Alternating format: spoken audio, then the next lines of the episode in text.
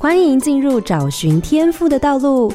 这里有故事，有方向，最重要的还有愿意陪伴、勇敢探索的你。我们一起让教育不一样。欢迎回到《教育不一样》节目现场，我是梁伟莹。今天节目中邀请到的是成功大学生命科学院的王玉明院长，聊聊大学的跨域学习。那我想这一段节目的一开始，我很想。问的就是 College X 的介绍里头，它有个 Why 嘛，哈，就是为什么要成立这个学院？里头特别提到一个是期望能够推动创新、推动影响、推动未来。那其实这个愿很大哈，就是我觉得办教育其实有时候常常是发宏愿，然后剩的就是你要怎么兑现你的支票哈。嗯嗯嗯。那到底我们怎么透过课程教学还有学生学习来达到这三个创新、影响跟未来的这个目的呢？嗯，Yeah。回应到刚刚呃主持人所提到问题，事实上在 c a t c h e X 我们讲到三件事情，一个就是希望能够去 lead 这样子的一个 innovation，就是要陪我们的学生有这种创新的可能，然后我们要去 deliver 我们的 impact，就是让我们的学生其实他们不是单纯的这种所谓的知识的吸收者，他们能够做一些事情出来，所以他们要能够 deliver 他们的 impact，那他们要去 shape future，那也就是说他们要对未来这件事情，他们 deliver impact 之后，还要能够去把它形塑起来。所以这三件事情就变成是我们 College X 一个非常重要的主轴，也回应到刚刚主持人所提到的。那在这样子的过程里面呢，这些东西就变成是我们的前提。所以呢，我们就是透过这样子的一个呃前提底下呢，我们就在学校里面运作了一些事情，包括我们怎么样我们的课程是创新的。所以老师你必须要有这样子的一个机会去 educate 他。很多老师在教他是不是还是传统形式的这种。呃，上对式的教法，而不是这种互动形式，甚至是用更多的这种实作的形式。那也包括我们的学习的场域的改变，可能不单纯就是在课堂里面你可以学，我可以帮你带到场域里面，让你去了解问题。我甚至可以去做呃 online 的这种学习，所以把学习的时间呢，不再是白天可以学习，你可以做各种不同的时间点，因着你的需求去做学习。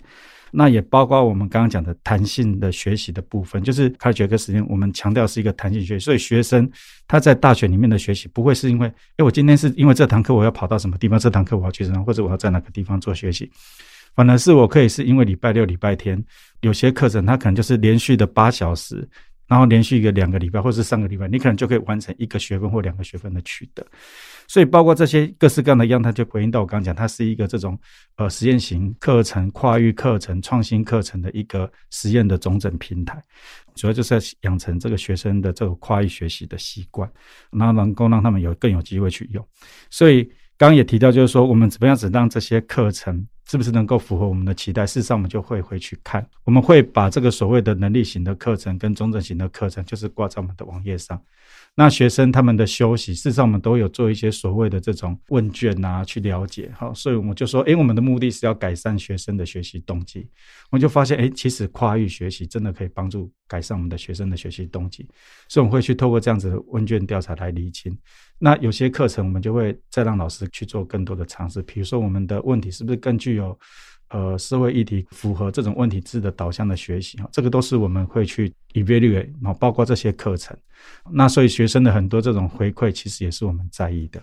所以其实刚刚院长提的，就是光这个课的呃形成或推动的本身，他自己就要符合这几个啦。嗯哼。也就是说，他可能本身就是一个要相对创新的方式，然后他也要真的对于学生。或者是对于教师本身就都要产生影响，那甚至刚刚院长一直提的，就是这可能是我们的一个实验性质，所以它更可能是我们未来的学校的一个某种样态出现。对，那当然这个间接就会影响到孩子哈。其实我觉得光让孩子的动机提升。就可能改变他的未来了，因为其实离开大学以后，也没有人会压着他。哎，说真的，他要不要念硕士班也是他的事。然后他出去工作，说真的，他不想学，他最多就是呃，一直做一些 routine 的事哈。所以那个未来就在这个过程里头，可能就慢慢被形塑出来。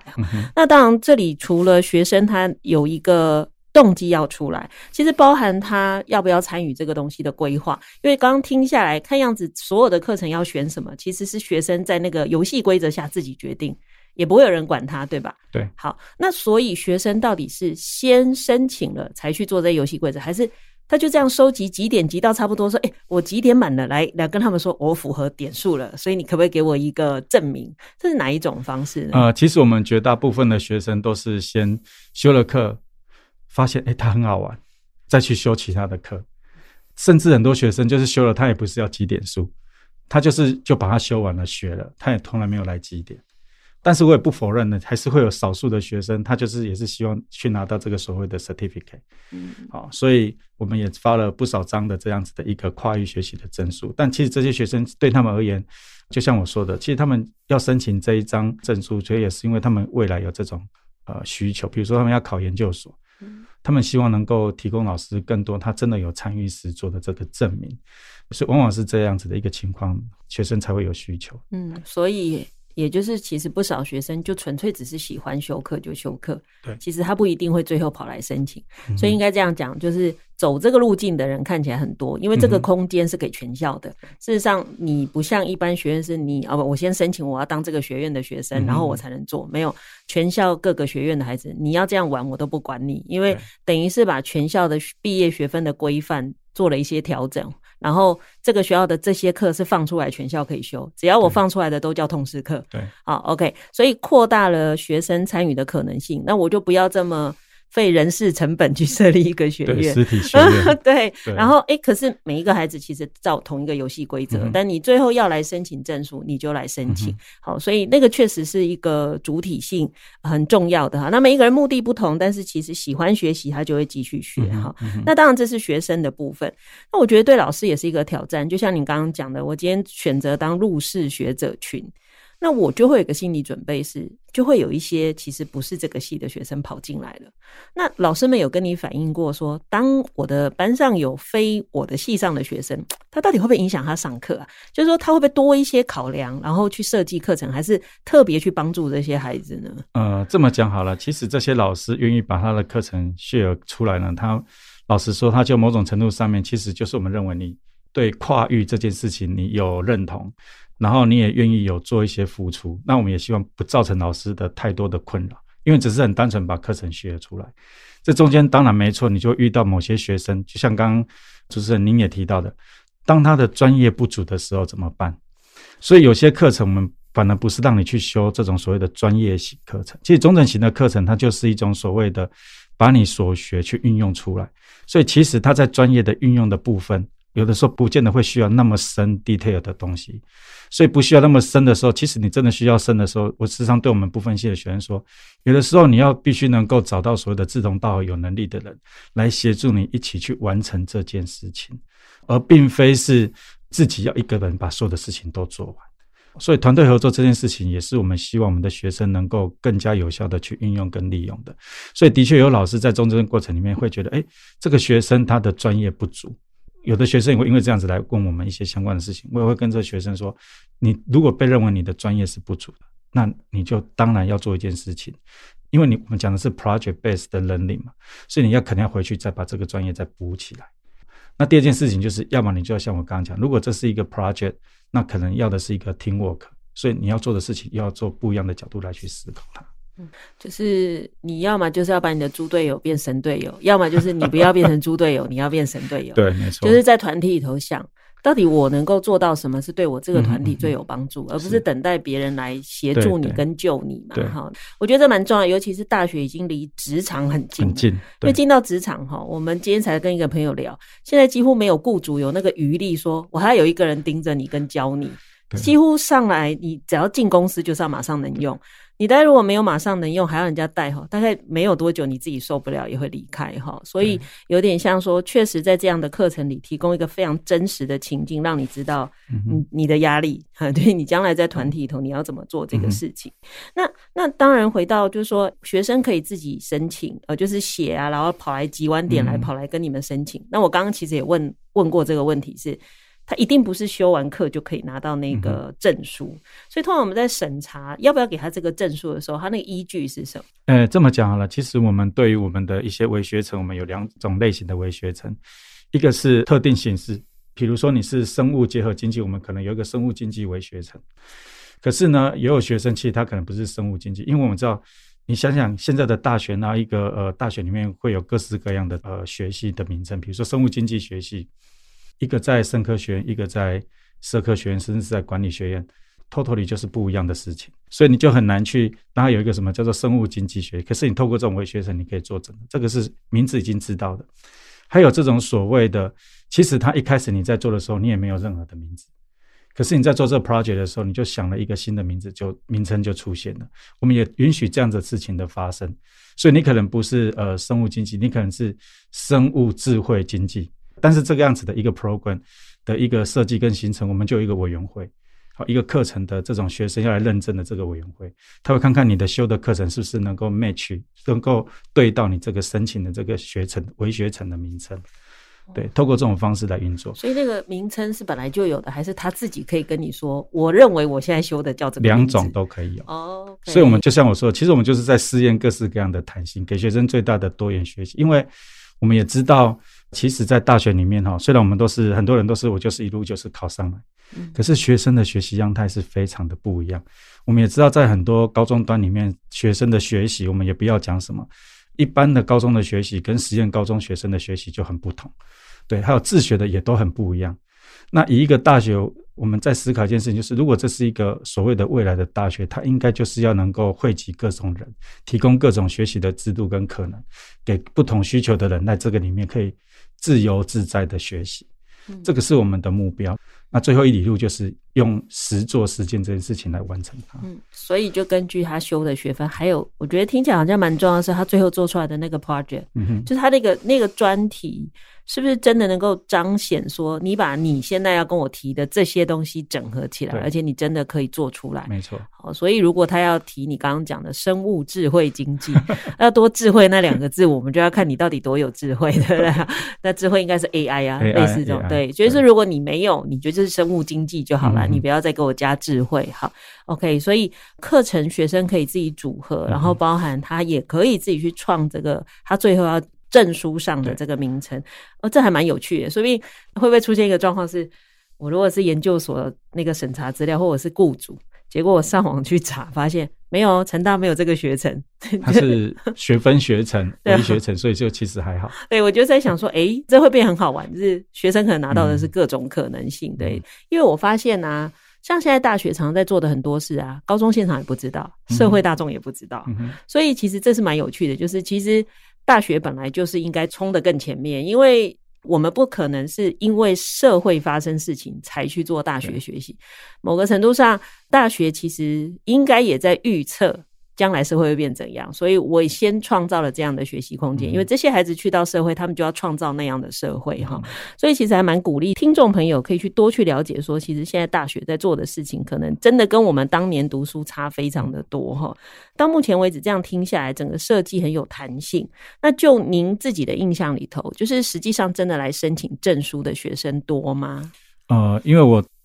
从来不去管，因为对我而言哈，在学校里面我们。在很多呃这样子的一个推动的过程，事实上我花了很多时间去跟所有的老师们聊天，去花了很多精神在跟我们的同仁们去想说，哎，这个事情如果学校的法规不合适，我们要怎么去变动它？就比如说，也包括我们在推动跨越的过程里面，我们就觉得转系这件事情很重要，我们就要把转系门槛把它取消掉，或者是把它的那个门槛把它降低。对，所以像这种事情，我们花了很多时间，所以我比较没有那么多的机会去理解到这个 number 到底是实质上是有多少。但是呢，我们也希望我们学校的学生，他们把他们的跨域经验去做分享。所以，我们学校有一些网页，就是说，学生如果你做了跨域学习，你可以去进行一些投稿的动作，我们会把你的跨域的这样子的一个学习经验写在这个上面，所以学生可以看着这些故事。嗯、那。其中有一些特定的这个呃内容的部分，你都还可以点进去去 link 到这一堂课。那就我所知，这个其实这样子的故事已经，呃，我们上次征求的了哈，至少都已经破百。嗯，对，所以这个部分其实就是像回归到刚刚所提到的，这些学生有很多都没有来申请所谓的这个 certificate，他们就是把他们的跨域学习的经验去做分享。嗯，所以如果这样。院长有没有特别有印象？比如说，可能老师跟你分享的，嗯、或你自己在看孩子的故事里头，你怎么去看我们走这个路径的孩子，嗯、他的特质跟他的学习呢？大家可以用我们不分析的学生好了。我就我们不分析是一个蛮特殊的一个呃一个学系哈，他因为是大一到大四不分析。像我有我们就曾经有个学生，他对老这个议题很有兴趣，他把全校跟老有相关的课都修了。老相关的课会散布在哪里呢？医学院。因为跟老年的社区环境是有关，跟老年人的照护是有关，所以像职治、物治、哦护理就老的课程。那他也修了很多社会、哦社科学院的课程，因为社科学院他在谈论老人经济、老人的这个呃银法族的这些相关的这对国家社会的影响，他去修了很多这个所谓的规划设计学院，因为他们在讲老年社区。我们是想看看这样子的一个学生，他在大学里面，他可以从哪个系毕业？大概都没有办法毕业，但是这学生他修了这样子，所以他对老这个议题非常的有经验，也非常知道他要做什么。最后他决定去做这个所谓的跟呃老年人的照护，然后运用一个比较政策形式来改变这些事情。他是我们不分系的大学部学生，但是他后来去念了那个中国医跟这个呃老年议题有关的这个博士班，就直接跳读那个博士班。所以我的意思就是说，其实我们都可以发现，在这样子的过程里面，我们的学生，你给他很多这种弹性，你真的去呃满足他的学习欲望跟需求，我觉得这个才是大学最主要的应该要存在的精神。也就是说，我刚刚讲，如果当你有专业需求的学生的培训是需要，举个例子，比如说我国家发展航太很重要，我当然就是有些学生他就是要走航太。可是有更多的学生，或者是有至少有某个比例的学生，其实他们可能就不是这样子的一个学习样态跟方式。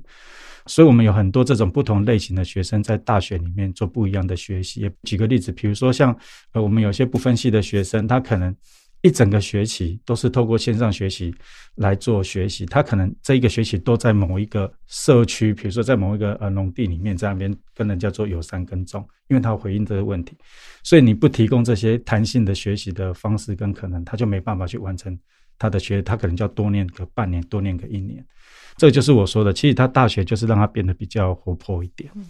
所以应该说，对于想要往哪里去，他还没有那么明确想法的人，或者是没有那么明确兴趣的人，他就在我们规划好的系里面，就是好好把东西学完。但有些孩子可能更早就知道，就像您刚刚提的，那孩孩子对老这件事，因为高龄化本来就是台湾一个很很明显的趋势嘛，那他很早就开始去多方去涉猎跟这个有关的，他才能够做一个，就像您刚刚说的，可能制度面。对我们现在。呃，蛮多制度是就是只解决症状，好，哎，可能这个孩子想要的是更长远的事情，对，所以其实对于一些有想法的孩子，我们好像不太适合用一个很制式化的东西去框限他的学习，尤其是已经到大学了，对，对你到高中以前，好吧，你给他很少自由也就算了，如果到大学都这样，其实在接下来的他就很难发展，所以我想这。听起来确实也是蛮多学校试图想要给学生的部分，因为其实这年头很可爱，就是很多高中生在选大学，他们很在意这个大学的自由学风。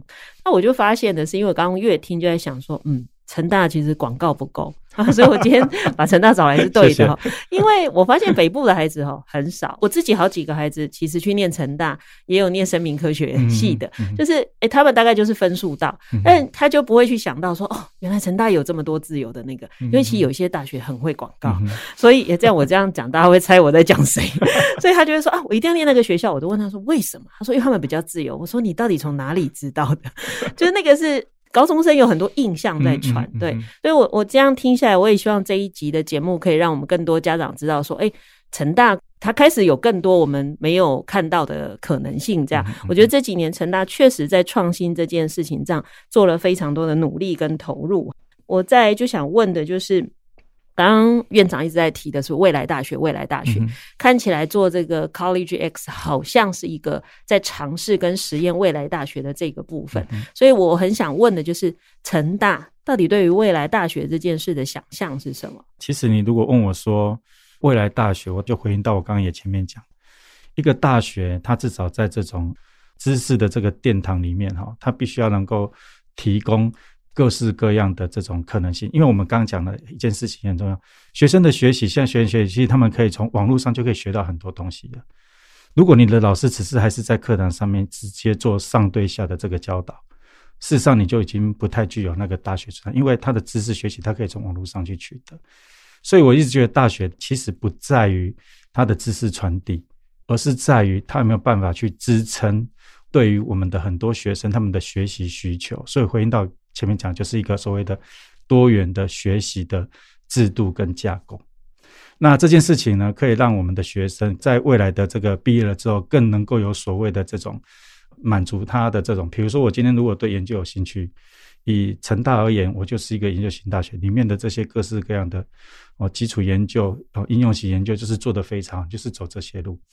但是如果我们今天对于这个呃，我可能毕业之后，我可能要啊、呃、马上进入职场，甚至我要面对很多未来可能才会面对未来很多问题，或者是甚至是未来我也不知道会出现什么问题，你怎么样子把这些学生把他 ready 好去面对这些问题？所以可以回应到我刚刚前面讲的是能力素养这件事情就很重要。你与其让他去背了很多东西，倒不如告诉他，我时常跟他讲，就是我就是要给钓竿。这钓竿你拿不拿是你自己学生自己的想法跟意愿，所以我一定要提升你的学习动机。那如果你提学生学习动机被提升了之后呢，你就是要去拿钓竿，拿了钓竿，你就可以去做各式各样去做钓鱼的事情，所以就可以把你自己架构起来。所以一个能够去支撑学生。各种学习需求的大学，就是我心目中的所谓的未来大学。所以其实它就很像很多家长现在一直在追求实验学校，对不对？就是。我们的孩子，尤其是走到他的学习，呃，在体制内的学习生涯的越到后端，其实应该给孩子的松绑是越大的。嗯、所以学校变成是一个平台，其实就像 College X 想要成为所有的平台一样，其实所有的大学也许都是一个平台，嗯、让孩子更知道未来，呃，比如说这个世界里有哪些事是我真的关心的。嗯、那如果我关心他，我可以如何理解他，如何接近他，甚至如何影响他？那我想这都是非常重要的事情。哈、嗯，那当然因为我们。节目里头其实蛮多听众是高中以下的老师，然后高中的老师很多，家长也很多。那有很多事情不会大学才开始，像我刚刚讲的，很多孩子其实到大学，你突然问他说你要不要自己选择，他就会觉得哈。那这是什么？我这样选，我以后怎么办？所以他就很习惯在体制内。少数的孩子可能就会遇到那种，诶，我很清楚我要做什么。那到底作为老师好了，就是您您怎么去看？如果是大学以下的老师或家长，到底他们应该在孩子进到大学以前，试着去培养什么？或者我其实有时候不喜欢用“培养”这个词，我都会常跟家长、跟老师说，保护好他的某些特质。嗯。哪些部分是您觉得比较重要的呢？嗯。其实我很认同你刚刚讲的，保护好他的某些特质，因为我觉得，呃，我本身念生命科学，所以我一直觉得每个人被生下来都一定有他的特殊的这个地方。那这个特殊的地方，我们当然意味着我们希望在教育的部分，透过一些比较呃经济型的方式，让大家就是进学校学一样的东西起来。可是它也某种程度限制了一些学生的发展。那我们现在的学生其实慢慢已经在这个样子的发展过程里面，跟我们那个年代不一样。以前我们可能比较不会去讲太多，我就是在这样子一个比较自私性的系统，就是去学它。我毕了业，我可能就是换个领域，就是做就跳开而已。可是我一直觉得，呃，其实我们的学生应该要有让他们有更多的机会去做各式各样的尝试。当然，我也知道这不容易，因为毕竟在我们的台湾考招制度里面，哈，它就是成绩就是有这样子的一个取向。所以，其实我也在觉得，呃，选材的部分当然有一些东西是要去做改变的。第二件事情就是，在小孩子从小到大的过程里面，其实我觉得父母亲应该要花比较多的时间去问一下你的小孩子，或者是注意一下你的小孩子，他们的这个所谓的特征跟特性到底是在哪里。你要是觉得这小孩子其实他可能在讲话的部分非常容易就有条理，但是他可能对数理真的就很。不行，你或许不见得一定要跟他强调，就是说不行，你一定要念这个所谓的这种现在最夯的科系。你可以慢慢去思考一件事情。哦，我们也知道很多这种我们称之为这种类似像这种呃电子产业、电子公司，他们其实很多类似像 CEO 或者是主持人，他们其实不见得是他们的专业领域毕业的。往往从不同的领域毕业，他们其实更能够去 catch 到一些潮流，catch 到一些不一样的想法，能够转变一些事情。那这种东西事实上就是我说的，如果你让你的小孩子有机会去做这样子的一个学习跟磨练，你去注意到他这些特质，我相信他们未来都很有可能是这些公司，但也不是说绝对认为就是说啊，你的小孩子就是一定要进公司，他甚至都可以去创造他自己的未来。啊，我觉得当我们的社会越来越多元，然后当我们的社会有更多的可能性去发生的时候，我觉得这个话可能会听起来有点不是那么的呃习惯哈，因为我都其实也不是那么喜欢看，就是说对人类的整个发展，其实它就会有呃很多的不一样跟改变在，所以有的时候我们会去看国外啦，或者是当我看到一些学生啊，他们毕业之后做有别于我们大家传统认识，就是你就是进公司去上班这件事情，而且他们还能够把它做得很好。就像是我们都说，哎，很多学生他们能够在教育这件事情用不一样的角度跟态度，做不一样的网页设计啦，用不一样的啊模式让我们的学生去做学。我觉得，哎，这个就是一个很特别、很好的一件事情。对，那其实大家都在自己的领域里面去做努力了。那某种程度上面，大家做完了这些努力之后，我们就是要想尽办法去让它能够被呃持续的去维持、持续的被做下去，这样就可以了。嗯，我想就像王院长在分享的哈，其实。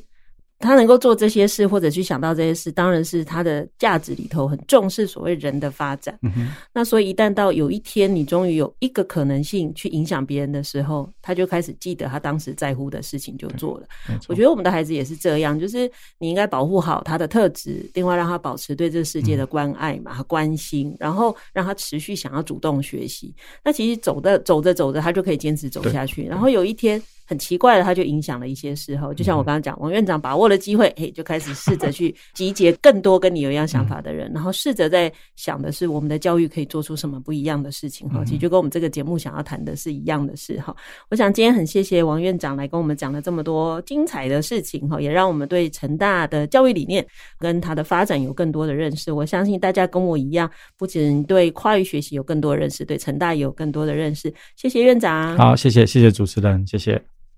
感谢您今天的收听。今天的节目内容邀请您上脸书加入教育不一样的粉专。那如果有节目的相关问题，都欢迎您在脸书提问，我会回复。接下来，请您继续锁定好家庭联播网台北 Bravo F N 九一点三，台中古典音乐台 F N 九七点七。感谢成功大学王玉明院长今天来节目受访。我是梁伟莹，教育不一样。我们周六上午八点见。